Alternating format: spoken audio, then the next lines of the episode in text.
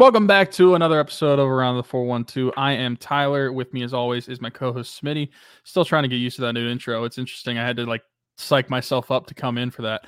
Um, but be sure to go follow us on all our social medias Twitter, TikTok, Instagram. We have a Facebook. Go follow us there and go subscribe to us on YouTube. Um, we hit the mark. I mean, we don't mind sharing this. We hit the mark to get monetized. So we're just going to try to open up and, and, and see if that happens first off.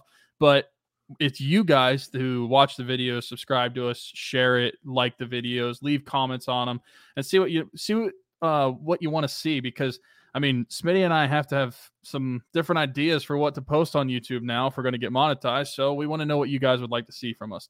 Um, also, uh, as always, we've got some links in our descriptions for the show on the listening platforms as well as over on YouTube. A couple GoFundmes, couple couple shirt shops as well. So go check those out in in the description of the shows. Um, but I think that's it. The golf outing was this yep. past Saturday that we had been talking about. So, yep. do you have an update on how that went?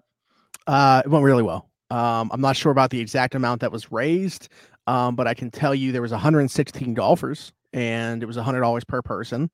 Um, there was about two grand raised through the 50 50. And then also the tickets, which by the way, the prizes were awesome too. Like we donated what we did. There were a lot of people that were like very complimentary of that and like the prizes that we had available and stuff. But there was like a signed McCutcheon jersey, a signed Letang jersey, a Blackstone Pretty flat good. top grill, which I have. So like I know how sick those are.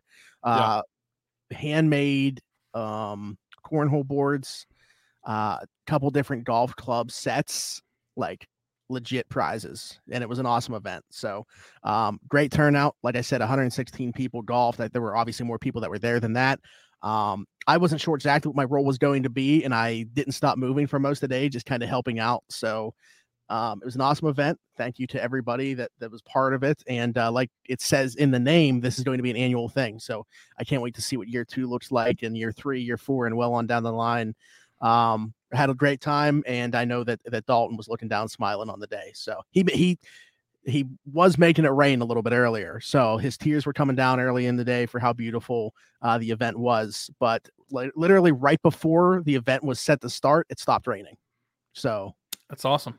Yeah. Um, but yeah, we can jump into it. Uh, we're gonna start out with some Steelers talk. Um, it was uh, and we were making the joke earlier in the day like going back and forth talking like what are we even going to talk about today um yeah. just because there's not a whole lot to talk about so i i will say and I, this is a wood desk this might be a shorter episode and we say that and then we end up talking for like an hour anyway which is probably what's going to happen for this one um but let's just get into this so the Steelers made some signings, also a visit, made a couple releases. We're going to get into all of that. Mm. Let's start out with the signings they made. First off, I think let's just get into the one that right away like jumped off the page because we all had kind of written it off as his Steelers career being over. Mason Rudolph is back as QB3 for the Pittsburgh Steelers. And I don't know how anybody could be upset with this. Like you're talking about him coming back as a QB3. Find me, point to me where there is a better QB3 option in the NFL. He's played in 17 games, he started 10, knows the offense. Like and he was a pro about the way things have gone down like didn't really you know make a big stink about it. He just put his head down went to work every day. People talk about how you know he's always early to practice. He's always throwing extra footballs after practice with guys. H- how can you possibly be upset about a move for a quarterback three especially when it's a guy that's already been here knows the offense and by all accounts is a, is a pretty good guy? So i don't even know what to say about it other than that yeah, no, I think it's good. And I, I don't want to like pat my own back a little bit, but I do believe that after the season ended, I was saying Mason Rudolph was one that I would actually consider bringing back because of the familiarity with the position and familiarity yeah. with the player and the, the organization fit. And I, I, just think it's a low risk move and, and, it's smart to have that insurance policy. Obviously, if you're getting down to your qu- quarterback three, you're in a bad place anyway. But I would rather it be a guy like Mason Rudolph who's been in the offense, in the organization, and they're both comfortable with each other. Now, like like we're saying, this is low risk. He's a quarterback three. It's a one year deal. It, it really is, is is like nothing to the it's Steelers in a sense. A topic, yeah, yeah. It, it, but I, I think it was a smart move because it's just more security at the position with a guy that has started games for the Steelers and has been in the organization for quite a while now. So I, I, I think it was a smart move. It was a surprising move, but Uh, I, I I do think that I want to pat myself on the back a little bit because it's a move that I said I would make back when we talked about it in I think January. Yeah. I want to ask a question, not trying to take away from that because I do remember that conversation. Was that with the assumption though that they would be moving on from Mitch Trubisky, so Mason would be QB two?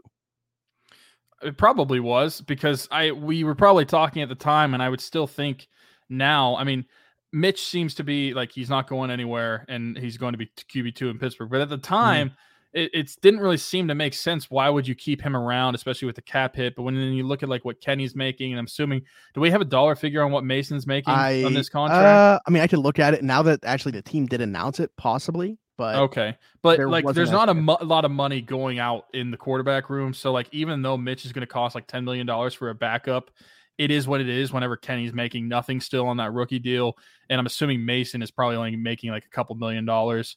Um, but yeah, it, that would have been under the assumption that he would have been QB two, but I think that honestly, it makes it even better that he's QB three, um, th- and that's why I, I, think I like this move. And a lot of people might not like it just because they look at the name and it's like a, a, a knee jerk reaction to dislike Mason Rudolph. But honestly, like I just don't see really how it hurts your team at all.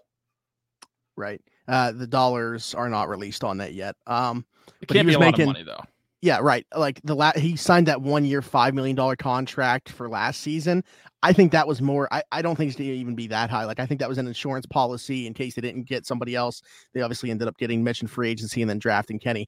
It is wild though. They're going to have the same quarterback room. Like after all this smoke, like everybody yeah. thinking that at least one of those guys is going to be out of town. Maybe the other one is as back as the backup, but really thinking they might reshape the entire room after Kenny just because of guys wanting to move on.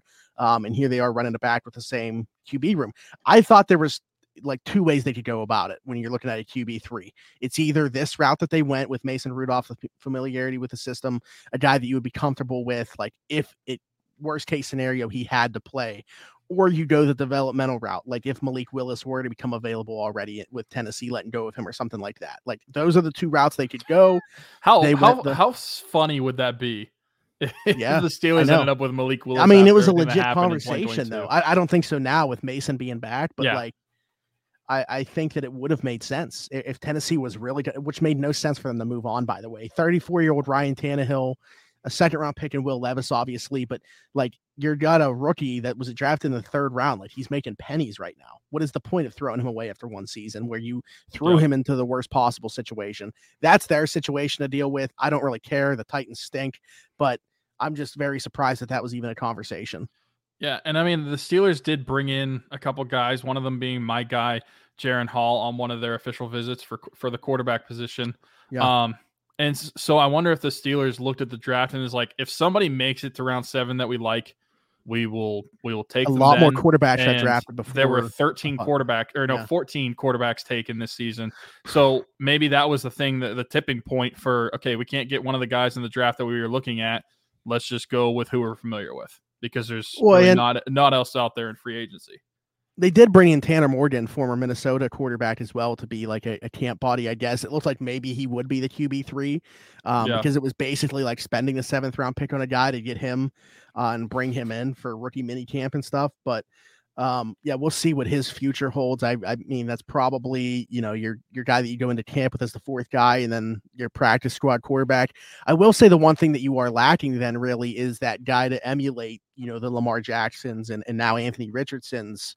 Uh, of the league and stuff, Jalen Hurts, like those types of running backs, uh, running backs, those types of quarterbacks, uh, Josh Allen, those those types of guys that, well, luckily that aren't on the Steelers schedule other than Lamar Jackson this year. Um, but they're just going to have George that, Pickens line up at Wildcat.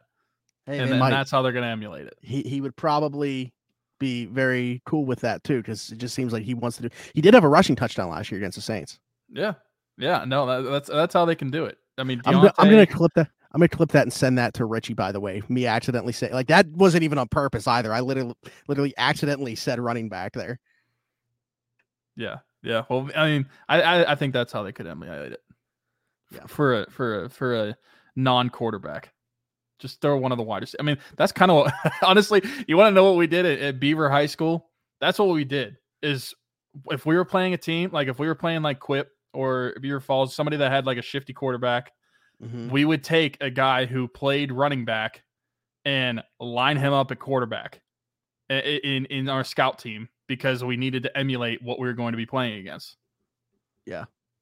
I mean, that's Shout out to Julian Van Heusen. He he played he played our scout team shifty quarterback all of my senior year. if I'm looking at the Steelers schedule, um, yeah, like the Lamar in week five is like the first one that's like a really mobile guy. Uh, Lawrence can move around a little bit. They play Richardson. Um, Well, assuming he's still they do play at that point. Richardson week 15. Yeah. Uh, I don't know if Kyler, Kyler could be back by week 13. Uh, Kyler Kyler is so interesting to me because I know it's like reported that he could miss half the season, but I could just see Kyler sitting out majority of the season if he even though he could technically come back. They'd be one of the worst could- teams. Yeah. Like, what would be the I could just see them like milking that and just saying, Yeah. "Nah, you're good." and also though, like this is a legit conversation. Not that we're a Cardinals podcast, but if they are bad enough and they're picking at the top of the draft, do you pass up on Caleb Williams because you have Kyler Murray in house right now, who hasn't really shown you? You've committed money to him, but he hasn't No. really shown to be that player that's worth that money. No, I don't pass up on him. I think, yeah, I think you trade that. I, I mean, I'm just gonna be, I'm gonna be honest. I, there, there's very few quarterbacks in the league that I would probably pass up that one one for, because of how good prospect it I- could be. all right, well now now you're putting yourself in a bad spot with this being a with a, a Steelers podcast. If the Steelers were so bad next year that they had the first overall pick, I'm taking Caleb Williams, and I, and I, I, I, I don't. I. th- This might be harsh, but I think you're dumb if you're not. You just look at the ceiling of the prospects. I love Kenny, but if I'm looking at the ceiling of the prospects, I'm thinking Caleb Williams every single time. Yeah. Well, and it's also like, okay, it, like barring it it being an injury to Kenny, how did they get the first overall pick? Like chances are that would have Mason meant Rudolph Kenny ended was- up being the starter.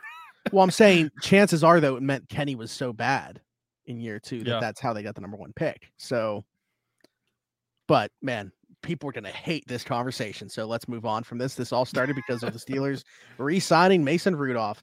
Uh, another one very interesting here is Hakeem Butler, a name back going back to 2019, very highly regarded within that wide receiver class that year that came out. Uh, standout in the XFL after having uh, you know, obviously not the greatest success in his first NFL stint, but man, huge bodied receiver out of Iowa State. This is very interesting to me. The one thing that stinks so far is right now wearing number 21. Hopefully that would change if he makes the actual team. that can't stick. Um, but Hakeem Butler is a very intriguing prospect to me. I can't wait to watch this guy in training camp. I mean, six. I think he's listed as if he's not six six, he's literally a shade under like six five I plus. think he's six five, uh, yeah, like listed at six five. yeah. Um, but massive bodied receiver. I can't wait to see this guy go up against like Joey Porter Jr. and stuff in training camp. Um, I do think that he he has like a legit shot of making this team out of tra- like because from what I've seen and like tr- talking with a couple other people that cover other teams, there was more than just the Steelers interested in signing him. Like I think that he chose to come to Pittsburgh over a few other spots. So I think he's got to feel like he's got a legit shot of making this 53 man roster. Yeah, and then I think you look at the build that he has, very unique build, how big and long he is. That's something that the Steelers don't really have a lot of on their roster. I mean, who's the, who's the Steelers' biggest receiver in terms of overall size and length, not just tall? Because I know I know like uh like George Pickens is probably the biggest receiver when it comes to the combination of like weight and height. And Yeah, even Miles then, Boykin. well, Miles Boykin, but how much does he weigh? That's what I'm asking. Yeah, I, Because Miles. Boykin is probably like what six four, six five, but he weighs 170 pounds. So Ha- Hakeem Hakeem is I think six five, and I was looking at it today. He's listed at like 220. oh, Miles Boykin is 6'4", 220. There's no way. There's no that's way. what he's li- that's what he's listed Dude, at. The dude's a twig. There's, there's no way. Okay, I'll, I apologize, Miles Boykin. Um, but I would still consider George Pickens as probably your like biggest in terms of height and weight to ratio, because I don't believe that Miles Boykin listing. One second. Um, but I just think this this guy brings something that you don't have, except for outside of the tight end position, and that's the just pure size at the position. Yeah, I agree. I, I think he's Chase Claypool. There it There is. there it is. Um, but no, I was super high on Hakeem Butler coming out in 2019, and um, obviously things haven't panned out that way for him yet. He just needed a restart maybe in the XFL, and it would be awesome for this receiving room if he is, you know, anything like what it seemed like he was going to be as a prospect when he was coming out. Uh, and then finally, another XFL standout in Luq Barcoo, um, who also had a run in the NFL before going and playing in the XFL, was part of the XFL All Defense. Big cornerback out of San Diego State, six one, but really, really long wingspan. So he's like a super long corner, not like as long as Joey Porter Jr.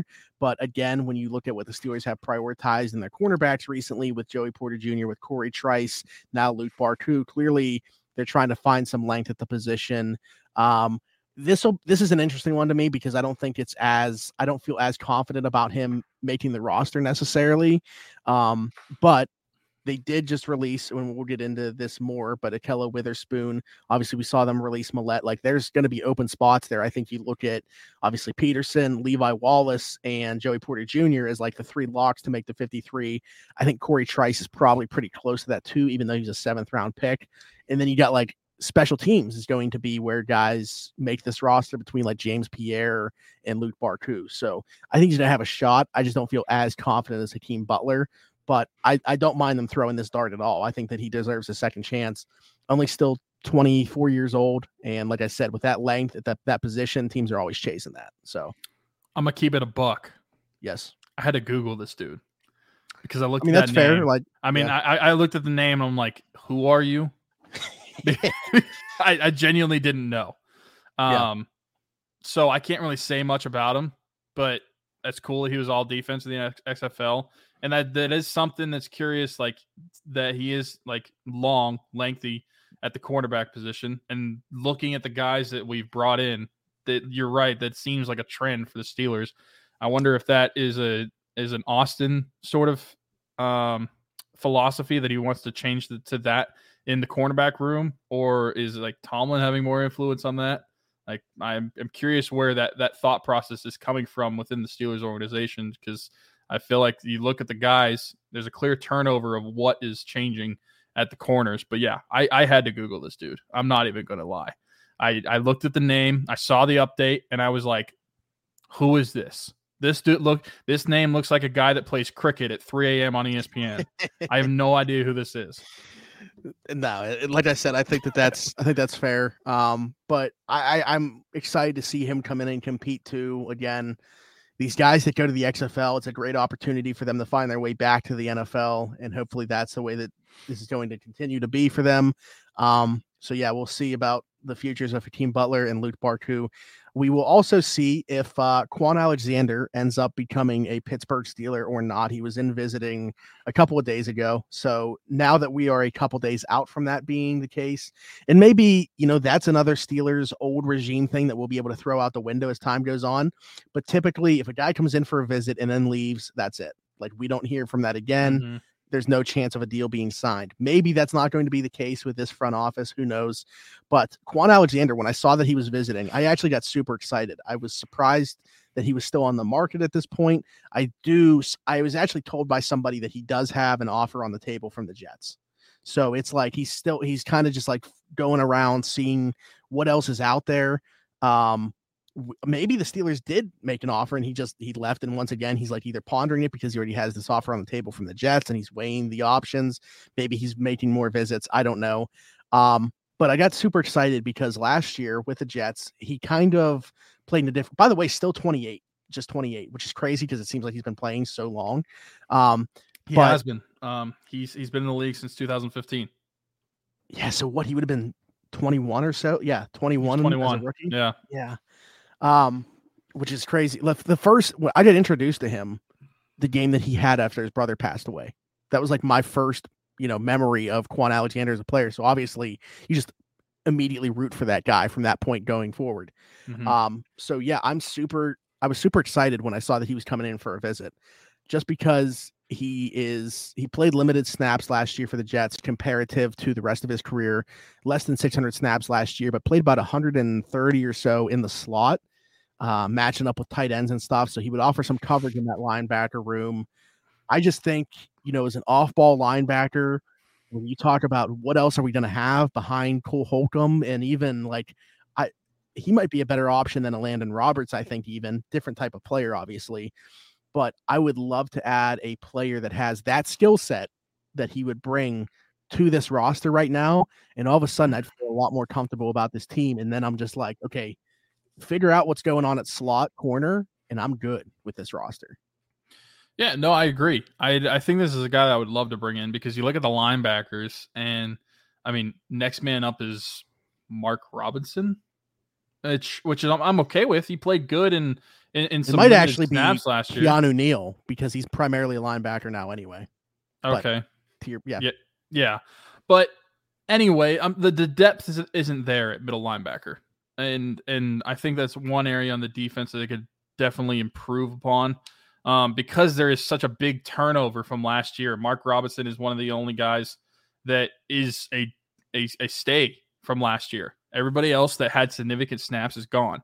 So I think when you guy have a guy that has a lot of experience, like he does, like Kwon Alexander does, I think that mm-hmm. could be valuable to bring in, even if he doesn't start, even if he doesn't play a ton, but just for the linebacker room in general, a nice depth piece, a, a good mentor for some of these linebackers as well.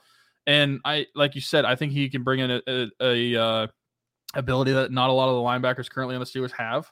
And so I, I think that it would be good for the defense overall because when I look at the the the positions of need still on the defense, linebacker is still circled for me for somewhere where I would like to improve upon. Mm-hmm. Both yeah. of them actually, edge, edge, and well, and inside linebacker. I was about to say another name that they've been linked to. I, he hasn't visited the team.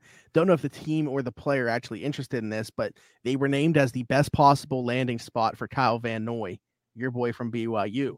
Um, now that's a guy that would offer obviously the off-ball flexibility. Also can rush the passer a little bit too has some familiarity. He, his teammate with the Chargers, Breiden Fehoko, on the team now. They actually had a Twitter exchange that people thought potentially could be related to playing for the Steelers. It was actually about Jayson Tatum during a Celtics 76ers game. um, but that was interesting to see people like going crazy and me just knowing exactly what it was about because he said something about like having that mama mentality. Jayson Tatum always talks about that. That game was going on at that time, so I kind of was able to connect the dots. But Kyle Van Noy would be an awesome ad and kind of like that two in one. Like, yeah, that probably eliminates the the Kwon Alexander from the equation, but that might be the case already. Um, mm-hmm. I briefly brought up Kyle Van Noy last week when Daniel was on here, but we really didn't touch on the idea of it at all. But man, like, sign me up for that because you're killing two birds with one stone in terms of roster needs. I would love it. I would. Omar Khan, if you ever, I, I wouldn't need. I would never ask for anything ever again if you bring in a guy from BYU. And not only a guy from BYU, but a guy from BYU that can be productive. I yeah. will never ask you for anything again. Yeah, he's like this 32, this, but he this this play. week, this week. I'll never ask you for anything again this week because I was definitely going to have asks throughout your tenure as GM. But yeah, Jaren Hall hits free agency. Listen, I I have been a patient Steelers fan that is also a BYU fan. Mm-hmm. You gave you threw me a bone last year and get drafted Kenny Pickett. Now throw me a bone and get me my, my BYU itch out of the way. I, yeah. I think it's a smart move. I, I and it, like you said, it, that brings versatility where he could play inside and outside. It's a good depth piece to have. I mean, just like Alexander, I think I'd prefer Kyle Van Noy unbiasedly. Um, but I, I do think that that that would be a smart move.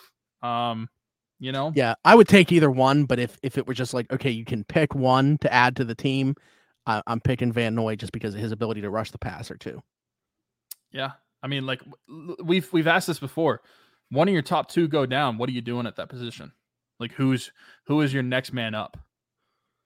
Is it going to be Herbig already? Like uh, we we've talked about, we don't even think he could play it. He might not even yeah, be playing edge, and he could be playing off ball. He might be the next man up on the inside. So mm-hmm DeMarvin Leal uh, was like strictly an edge rusher last year, so who knows?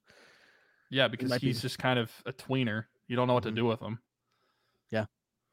I, I I don't know what the answer is there, but yeah, that's something that certainly and I still feel like I mean, every team's going to do it. We're going to see, you know, as rosters get cut down and stuff, especially now that it's just like that hard cut from 90 to 50. Like you don't have these these yeah. days anymore. It's just mm-hmm. bam. You don't have your roster 53 guys. There is going to be a huge, huge influx of guys that are all of a sudden free agents that you wouldn't expect to be. And uh, I, I think that the Steelers could look there for at least one of the spots that we talked about. So um, that just makes it tougher because you're asking a guy to learn a, a, brand new playbook within that amount of time. But you know, these guys are all pros. They're smart guys. They they'll be able to do it. So, um, speaking of releases, though, a couple happening before we even get to that point of camp or anything like that. Uh, Arthur Maulet and Witherspoon, Ahkello Witherspoon, both released over the last week. Uh, different situations. Maulet asked to be released because they couldn't come to an agreement on a restructured contract. It sounds like he was looking for more money. The Steelers really didn't value him that way. I can't blame them. He is he's a nice piece to have, but he's a very limited player. Um, you're asking him to he's a slot corner that really can't cover. So you're asking him to play around the line of scrimmage, uh, help out in the run game, obviously, maybe every once in a while, like send him on a blitz. Like very Mike Hilton like from that aspect in terms of his ability to contribute in the run game. But again, not much in coverage, and we saw teams take advantage of that all last season. Um, and then the Witherspoon one, it there's no but like cornerback can be be a very hot and cold position in general, but man, he is the definition of hot and cold. Like the way that he finished 2021, dude looked like a top 10 corner that last you know month and a half or so.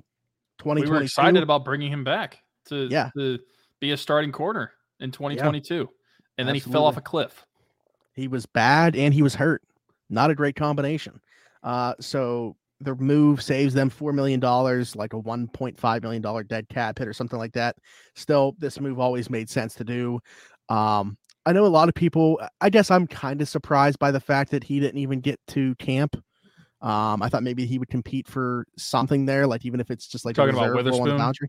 Witherspoon, that is like Maulet. That's a totally different scenario. Like I said, if he's looking for a raise, you know, all the power to him. Go out on the, the market and try to see what you can get. Never going to hold it against the guy trying to get his money. I just, if I'm Pittsburgh, I have no problem with them not paying him more than that either, um, for the what he did bring to the team. In Witherspoon's case, yeah, like I thought maybe he would come in and compete for, you know, a reserve role on the boundary or something like that. I, I wouldn't mind having a guy like that with that type of upside as a backup. I don't think that you can trust him after last year necessarily to just throw out there and start, but in a reserve role, like, you know, break glass in case of emergency, I wouldn't have minded him being on the roster, but it makes sense that they were ready to move on after last season, after bringing in a couple different corners that kind of fit that profile.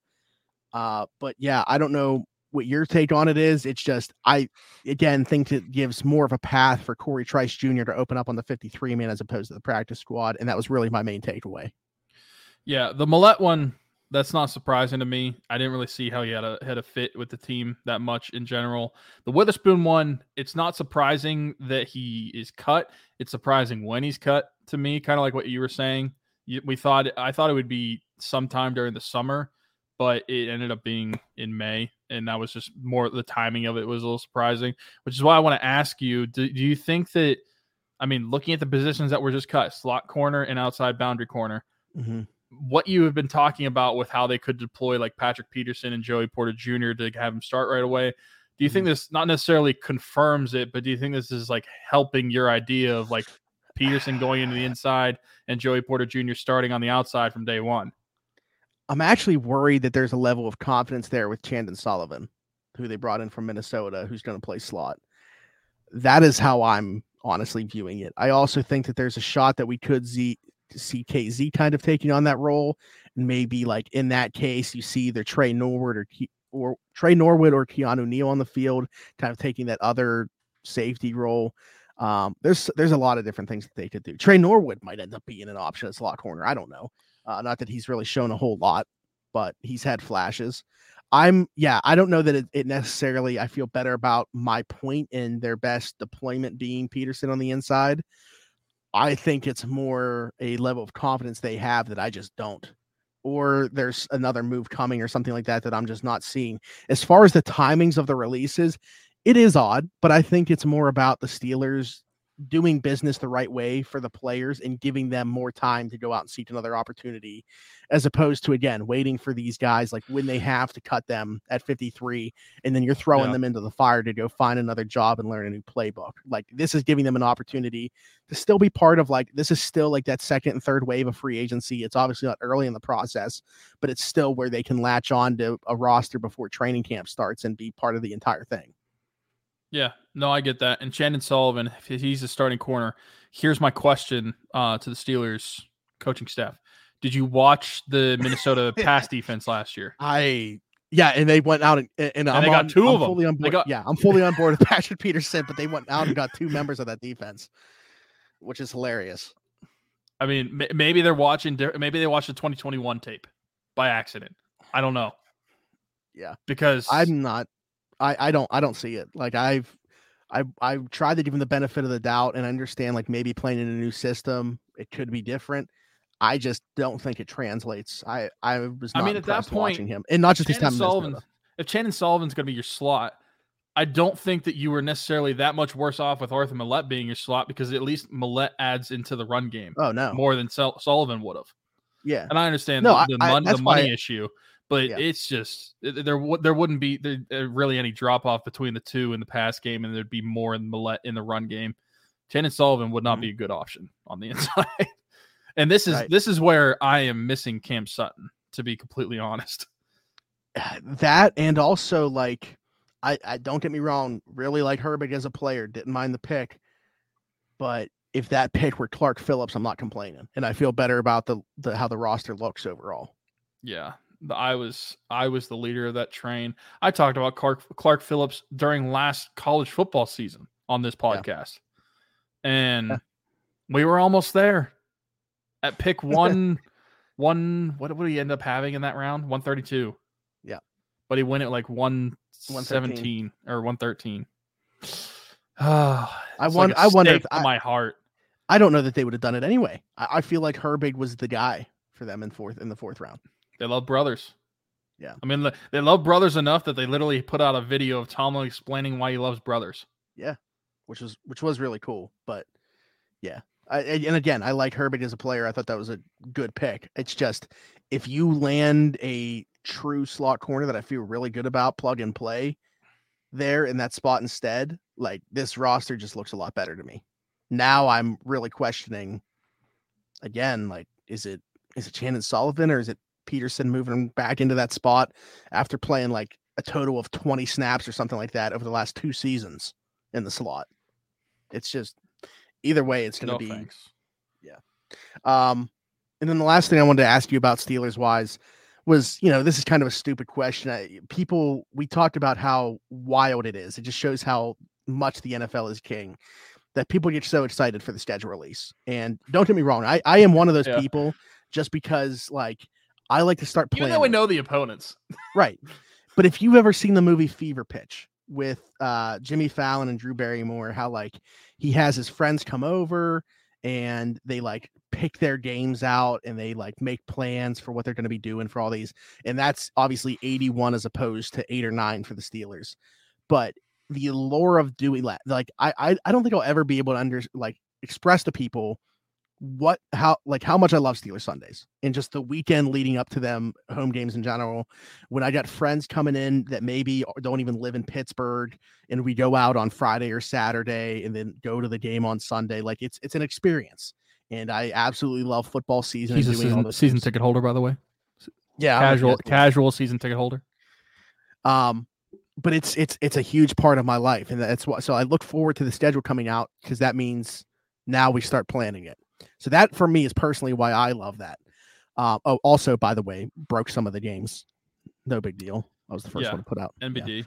Yeah. Um, but uh, where was I going with this? Oh, no, no, I was going to ask when the schedule when the schedule came out and you saw it.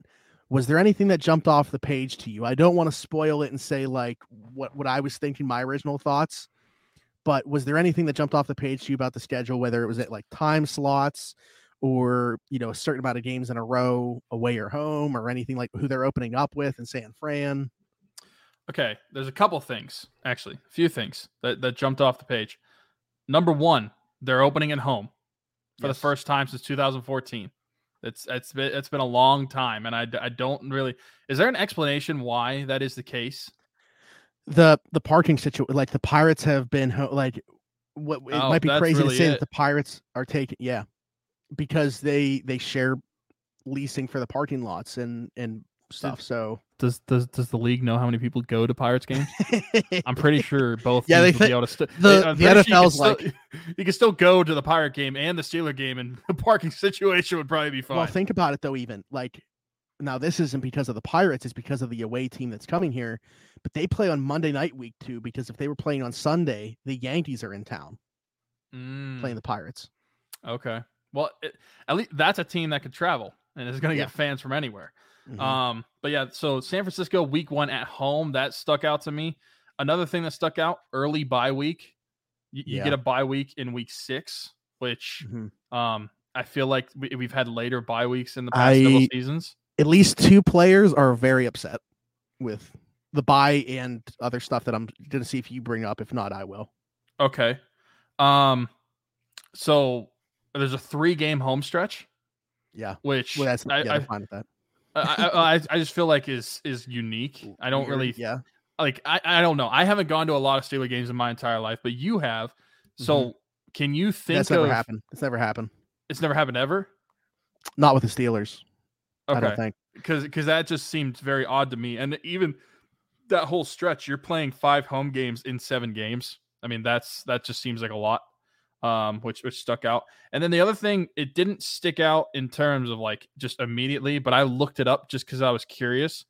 But 12 of the games are going to be played on grass, which I think is a good thing for the Steelers. They only have five turf games and they're all spread out. There's none back to back.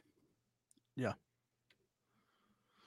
Um, the thing that stood out to me right away was hosting two Thursday night games that are five weeks apart, and that was the other thing that players were not Oh, happy about. Yeah.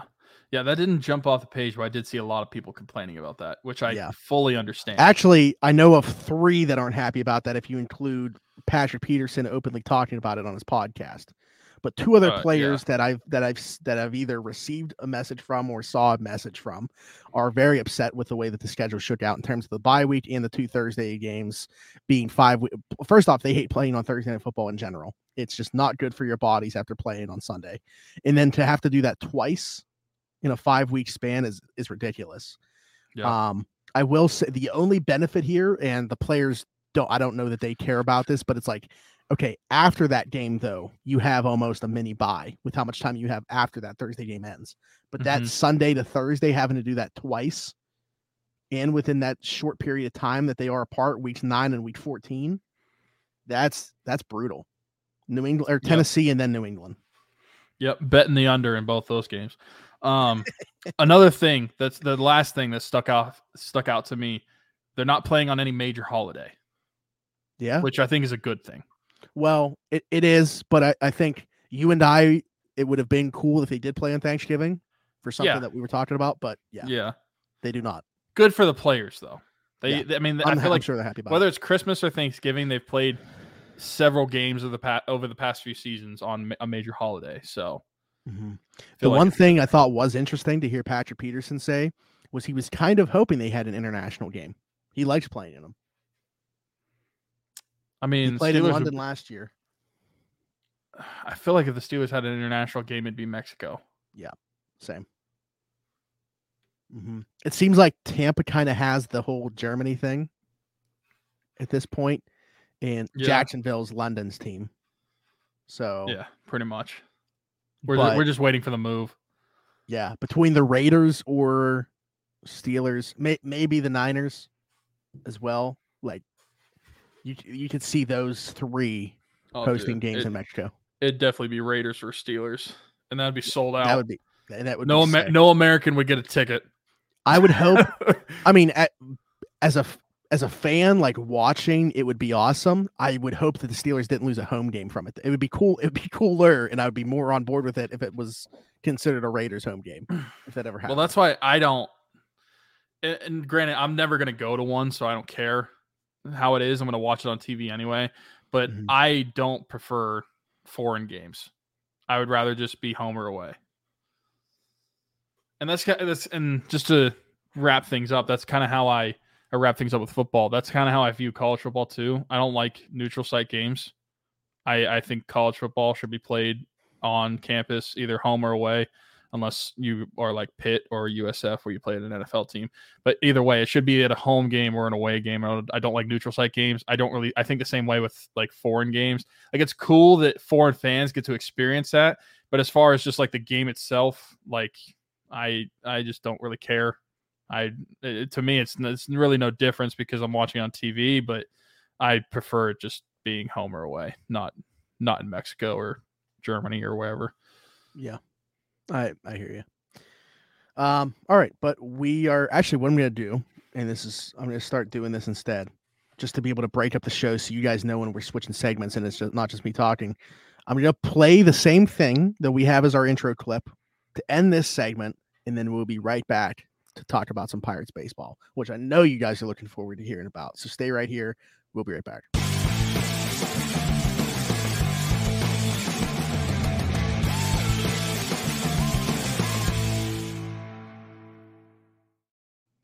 All right. Welcome back to Around the 412. I'm Smitty. That's Tyler. The Pittsburgh Pirates broke out in a big way on Wednesday afternoon against the Detroit Tigers, scoring eight runs in an 8 0 victory. Rich Hill was fantastic on the mound. Obviously, the bats kind of broke out in a big way. Like I said, Rodolfo Castro getting back into the starting lineup, leading the charge. Uh, but it hasn't been a good May in general. I mean, they scored eight runs in this game. It seemed like they had scored eight runs in total leading up to that in the month of May. Um, that's obviously an exaggeration, but seriously, they were averaging about a run and a half per game up until that point. Uh, it's been a tough month after a really good April, and it's just we talked about it last week. They're probably they're clearly not as good as they were when they started out 20 and 8. It's hard to believe that they could be this bad. They're probably somewhere closer into between those two. Um, it's just really hard to pinpoint where this team is, and it's frustrating that it doesn't seem like there's much urgency to help out what is currently on this roster with guys that are like legit potential pieces of the future from the minor leagues. I mean, you're bringing up guys like Chris Owings and Josh Palacios to help. Like, those are your solutions. Who roster right now? Yeah, like I mean, I'm not trying to to discredit. Like he was tearing it up in AAA, but he's a 27 year old non prospect who was taken in the minor league portion of the Rule Five draft. Like, what is the what is the hope there? Like, I I just I don't understand where this uh, this organization is just lacking an identity in my opinion like what what do you want to be this year? Like if the goal is to compete show it. You started out great this year and I, and you had a lot of people buying into okay maybe they are already there. Maybe it, it isn't going to take until 2024 like we thought. Maybe they're ahead of schedule. And then you fall off the cliff the way that they did. And i know the Oneil Cruz injury was going to impact things but whose fault is it that they were only rostering one actual major league shortstop? Like now you have guys either Chris Owings who can't hit his weight, but is good defensively, or you know, uh, Tucupita Marcano, who I like as a player, but doesn't have the arm to play at short, or Rodolfo Castro, who can't defend there. Ji-hwan Bae can't defend there. No matter what, you don't have a good solution there because you didn't roster more than one major league shortstop. And also a huge gripe that I have, I I'm back on the train, and I not that I ever like got off of it, but I'm 100% back on the train of the Pirates having the worst hitting coach in Major League Baseball, and Andy Haines. Don't know why he was hired with the work that he did with the Cubs and and Brewers prior to that.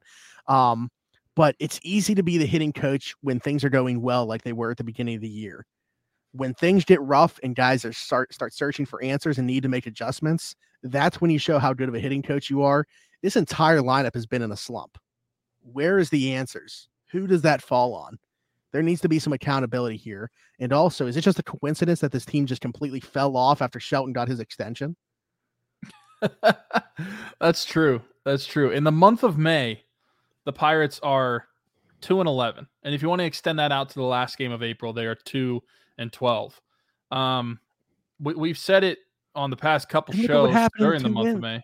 Wait, no. Wait, is it the two so, wins were um well, they won today. Yeah, they're, they're okay. So no, no, so it was their third and, Three and eleven. Three and yeah. eleven. I wasn't including today. yeah, because Um, I wouldn't just say about the other like Mitch Keller's dominance is really what the only reason they yeah, won those. their other other ones. two wins were Baltimore, Colorado, or and yeah, Colorado. Mhm. Um, but it, it's it's frustrating from a point of like, so y- you do all these things like Bryan Reynolds gets suspended when you're playing good, which should have happened anyway, uh, either way, but it happened. Derek Shelton gets an extension, but then as soon as you fall off the cliff and you're playing poorly, nothing is happening from management. I'm not saying they need to fire people necessarily, but n- even roster moves aren't. It, it's like hush silent. And what I, I don't get it are they really just trying to buy time until June to bring people up? Because if that's the excuse, that's a damn bad one.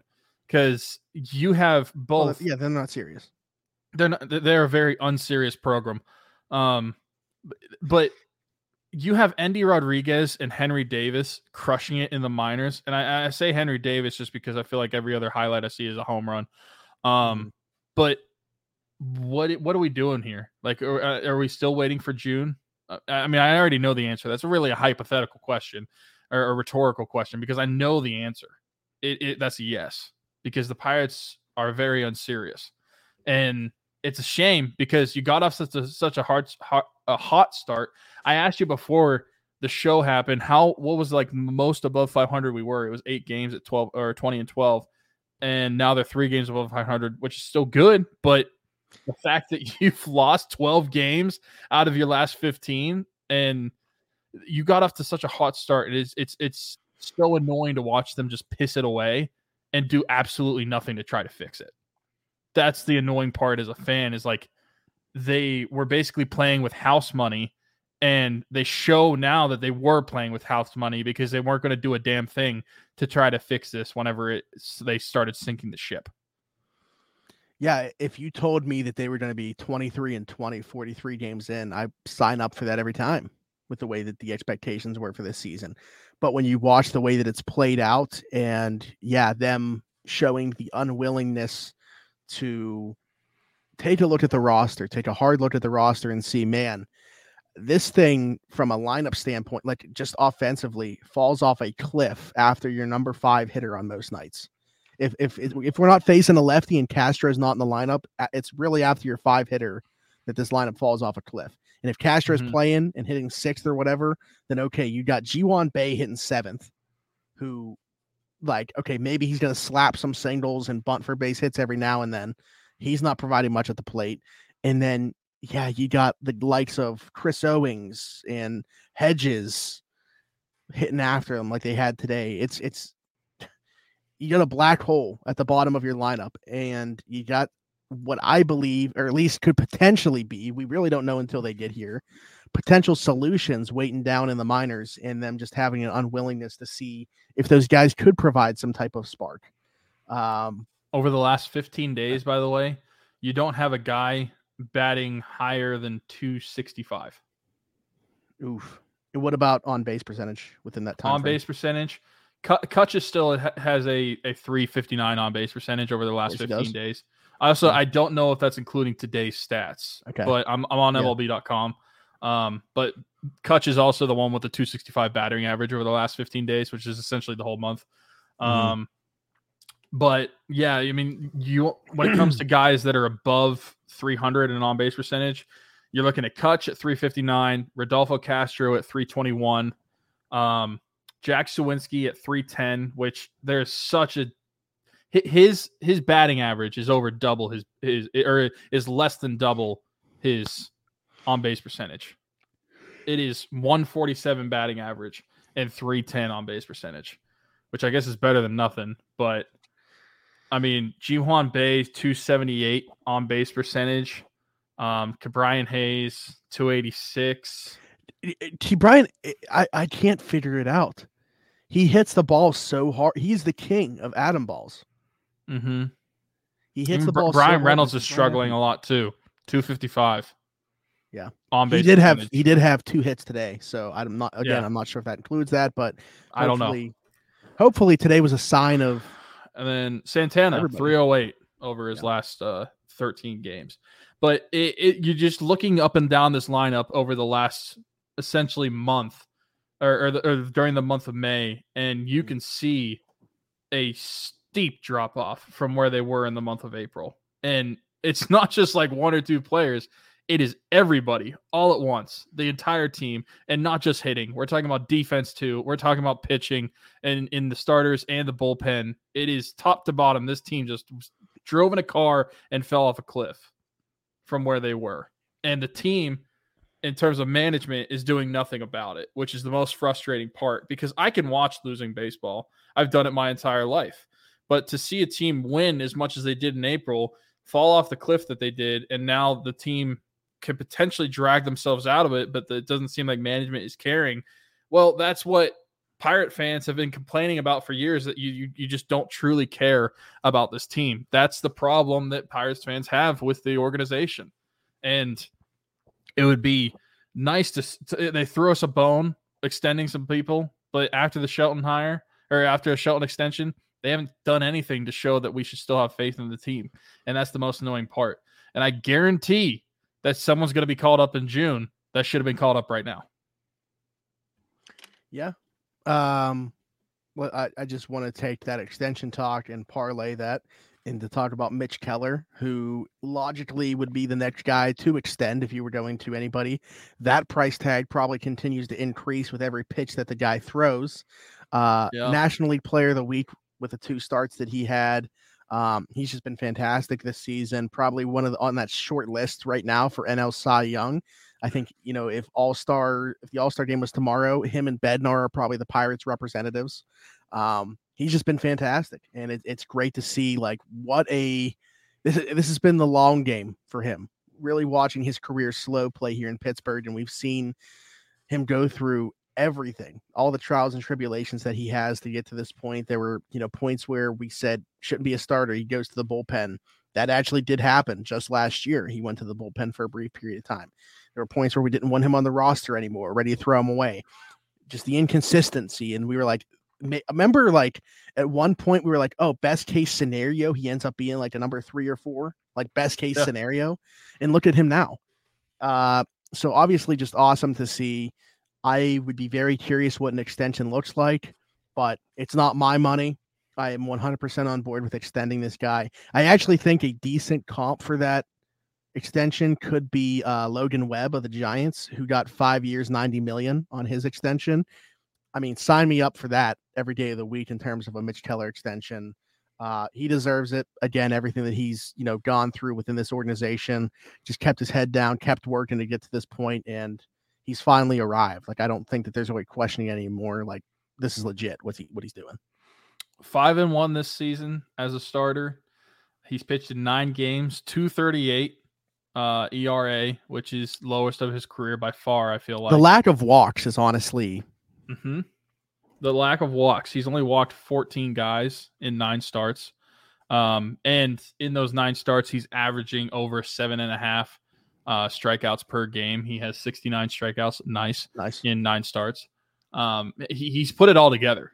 Not only has he, he just developed a, a fourth pitch, but he he's putting it all together in carrying this starting staff. This is the Mitch Keller that we talked about when we were doing this show five years ago that we were wanting to see when he gets to the big leagues, mm-hmm. which is crazy to think about. And and it's right. You're right.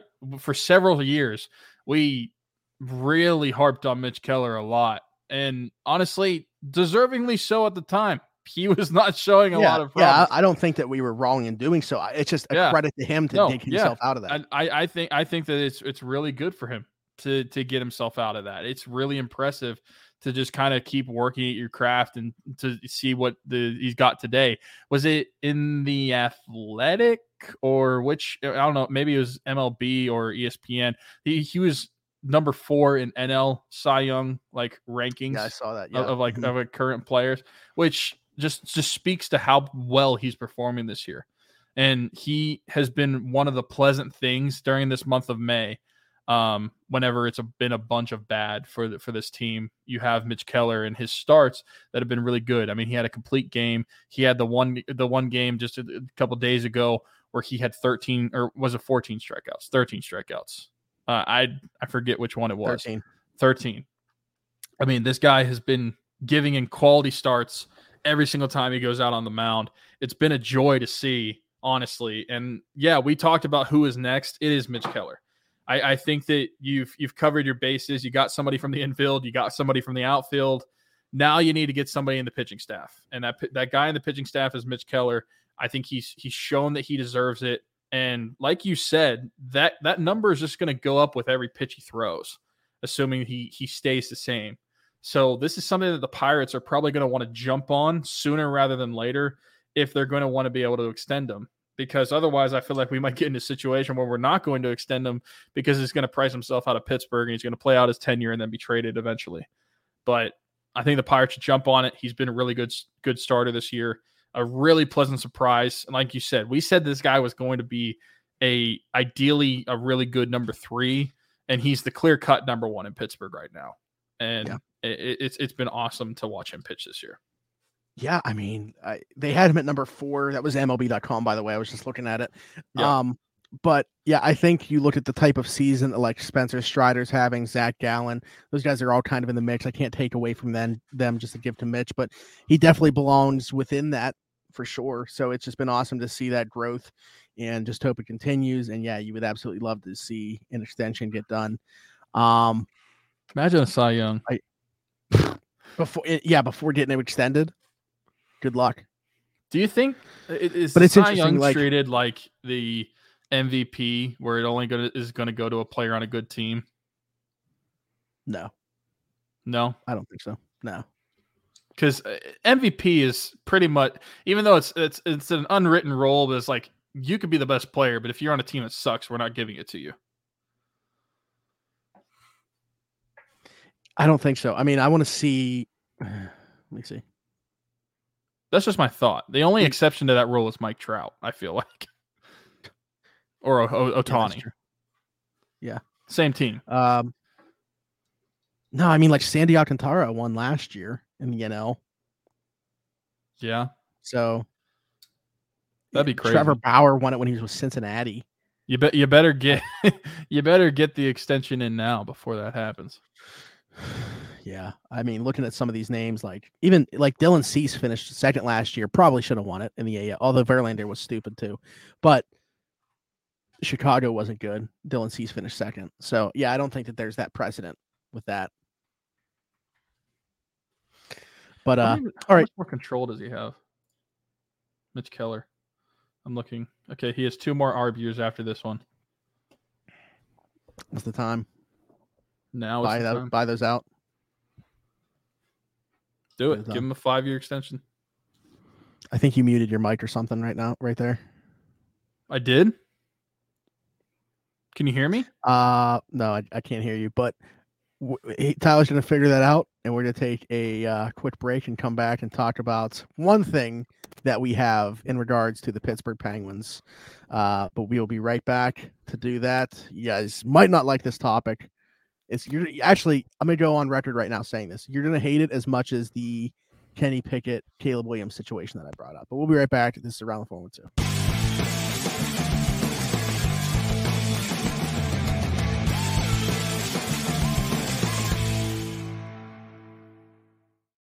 Am I back? All right, and welcome back to Around Am the 412. I'm Smitty. That is Tyler. I still can't hear Tyler.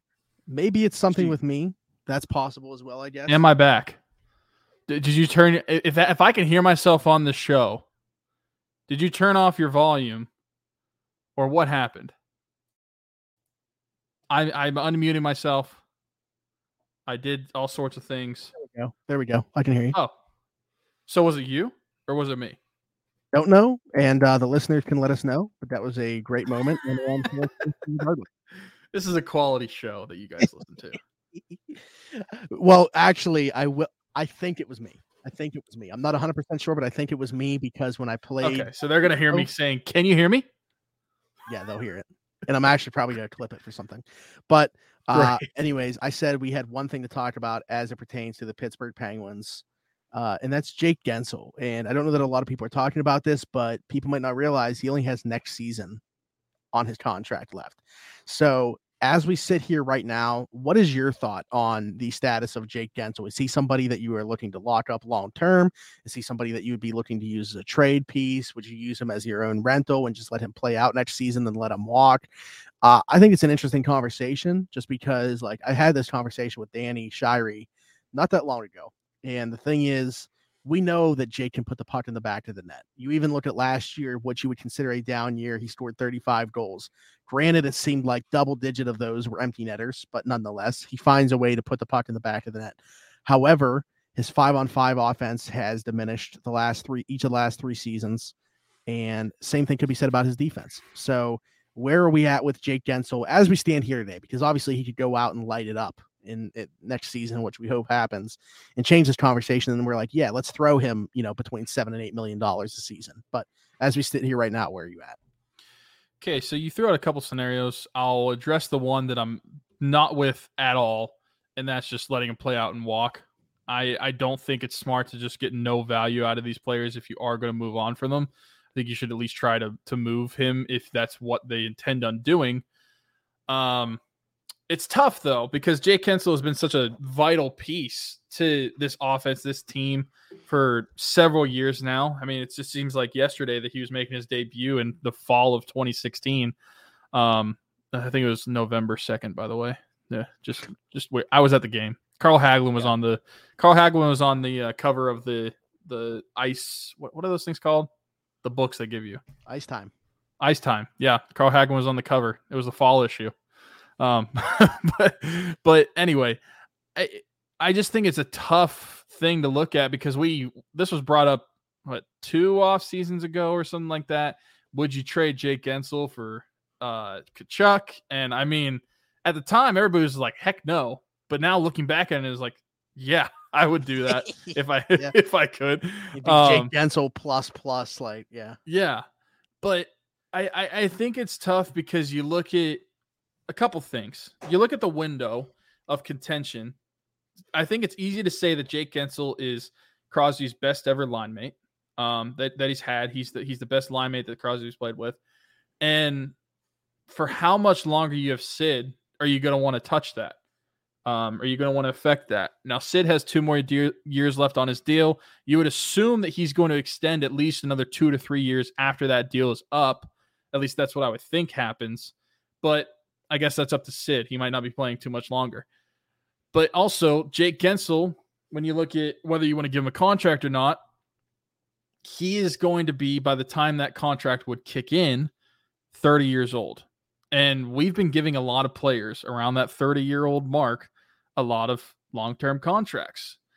As the oldest, uh, we opened up the season as the oldest. I don't think we finished the season as the oldest team in the league, but we opened up the season as the oldest team in the league I don't think that it could be a smart idea to just continue to stay old. I don't necessarily think it's a bad idea to entertain the uh, the the thought of trading Guentzel. Now, I don't think that you're going to give him away for nothing. Obviously, like if Jake Guentzel is a play type of player, you're going to want to get a really good package for if you do intend moving on from him.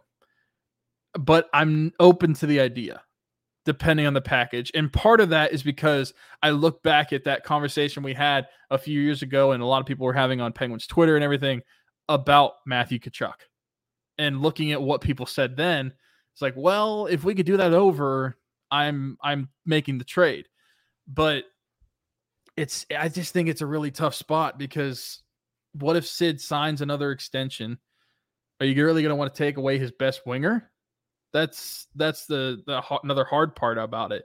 If you're going to want to stay in contention, I feel like Sid is going to be the one to say I want him around more than anybody else.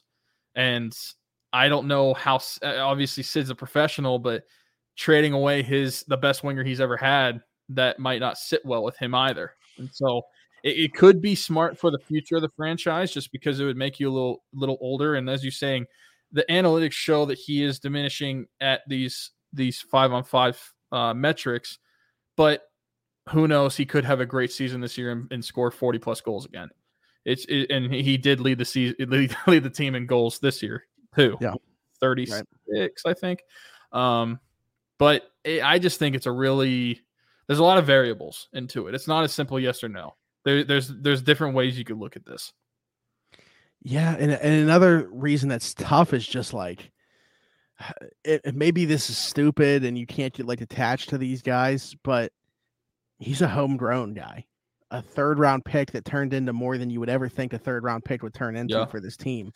And it's just it'd be tough for him to, you know, for me to see him not finish his career in Pittsburgh. Like whether he seems like the type of guy that you thought would play out his entire career in one place or not. Just like I, I don't know. We For did, it'd by the tough. way, What because we we had this conversation on this podcast in 2019, I believe, because we were asked a question: Who out of these three players do Oh, you yeah. think will play their entire career in Pittsburgh? And it was Jake Guentzel, Juju Smith-Schuster, and Josh Bell, and the other two have already left. Yeah, well, we knew it wasn't going to be Josh Bell. Yeah. And wide receivers with the Steelers, the way they turned it over. So I feel like it was almost just a by default, it was Guentzel was the answer. But yeah, that's true. I do remember that now that you're saying it. Um, but yeah, I, I I don't know that I would consider that necessarily a variable, but it's something that I think about. I don't know that the team does, especially when it's not like you know the people that drafted him or anything like that. But you know, it is always cool was for, for. A homegrown guy, yeah, to you know be able to play his entire career in one place. And I'm sure he Plus, thinks about after- that too. Like, after the this core is gone, like we know that their years are limited. There's got to be some leadership left on the team, and Yeah. I feel like Guentzel would be one of those guys that would be a leftover from from this regime that that could be leadership in the post Crosby, Malkin, Letang era. Um, but it's it's really tough to to think about, and Yeah. I think honestly, and this is going to sound dumb because it's, it's kind of like a non-answer. Like I would have to see the package that you, you'd get offered for Guentzel. If it's enticing enough, I'd entertain it. But it the extension part is tough because of the age and the diminishing diminishing play as you get older. It's eventually you're going to want to get younger. but here's the and here's the thing hard. too. Not that they would. He's not gonna get as the amount that Bryan Rust did. Like it's gonna be more than that. You would definitely think. I mean, he's making Um, more than that now. yeah. And since So- he signed that contract, he had multiple, I think, multiple 40 goal seasons, and then he's he's led the team in Yeah. goals for past several seasons. Mhm. I don't think it's going to go down. The only the only reason I said that is because if you were going to like you mentioned about not wanting to continue to give out contracts to guys in that 30 year old range, I would give Guentzel a deal around the 30 year old range before doing giving that to Rust, and they already gave it to Rust. So if I could take that off of him and give it to Guentzel, I would probably do that. But again, there's going to be a dollar figure difference there. In terms of Yeah, length, I, mean- don't know that there will be, but the dollar figure. No, I mean another six-year deal uh, when he signed, like when he starts that contract, because his birthday is October sixth. I just looked at it, so I, I don't know if I'm going off my memory from my short-term memory. But when that new contract would kick in, he would be 30 years old, so he'd be playing until he's 36 on it if it was a six-year deal. So yeah, well, mean, it's not it's Ron Hextall giving out deals anymore either, so maybe they won't be six years. But if you're Guentzel, are you saying no to anything less than that? Because I, I there's not. I feel like at that point in your career, he's got to figure like you're around the time where this is your last big payday, and you better cash in. He also might only want to sign until Sid and those guys are gone. That's true. I guess it, it could depend on what. Again, that's just another variable a Sid that, that I just brought up right there. Yeah. Yeah. I don't know. I don't know what's going to happen with it. I'd I'd entertain the idea though. I don't think it's out as uh, outlandish as it sounds. And mainly because I think back to what could have been not that it was ever going to actually going to happen, but like because of that discussion about Matthew Tkachuk. Right. Sorry.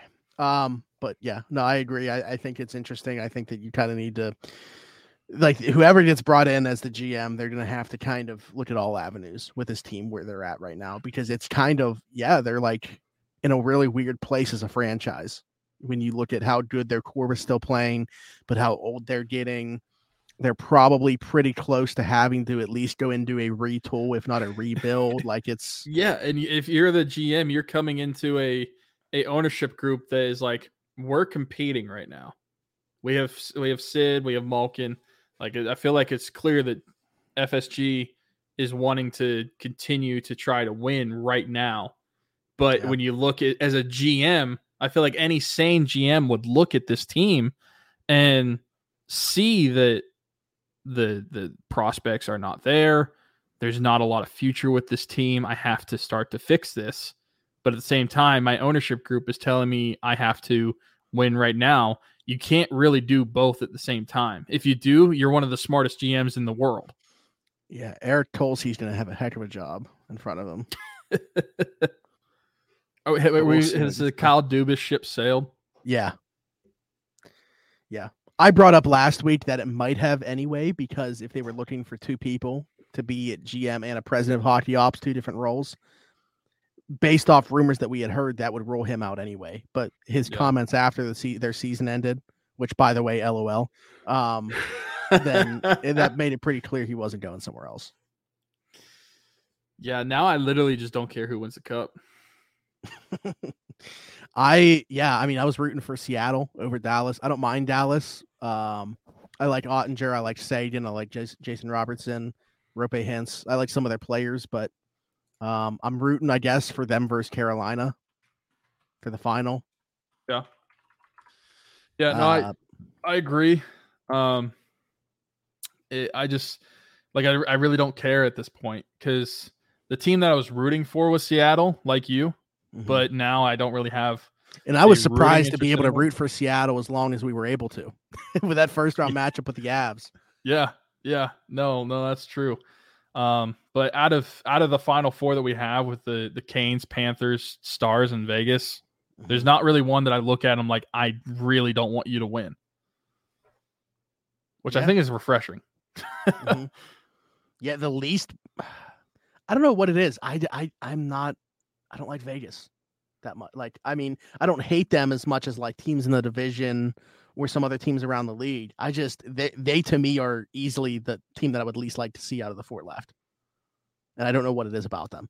I literally like I, I'm I'm admitting right now that I don't have a good answer for you and, and why I don't like them. But I I don't have a really I don't have anything against Vegas. Um I mean maybe it's just because is it because they have been good since their inception. I mean, but I was rooting for Seattle. Yeah, who, yeah, two, but yeah. yeah, but Vegas has sustained it for longer. Seattle's yeah, in year two, four, four times in the elite, like it, in the semifinals. Mm-hmm. I say semifinals because, like in the bubble and stuff, it was weird because they were playing Montreal. Yeah, in the round before the cup, but that's insane. Four out of six seasons they've been around but that's not i didn't even know that until just recently i still didn't like them so i don't know what it is. You know what? They it's maybe because it's the of vegas they, gold it it's because of how they treated fleury oh. okay. not really i w- also wasn't thinking about that but yeah no i'm, I'm sure people agree with you. I, i'd probably be hoping for a stars kane series like you are. Yeah. All right well, I will play this short clip one more time as the show ends, but I want to mention again, as Tyler did at the beginning, to like us and follow us everywhere that you possibly like can. us, whether please. That's... Not a lot of people do. Very true. Both online and offline. Please like us. Uh, but yeah, follow us on Twitter, Instagram, TikTok at around the 412. We've been trying to post more on all that stuff. Like us on Facebook, subscribe on YouTube, Spotify, Apple Podcasts, wherever you're watching or listening.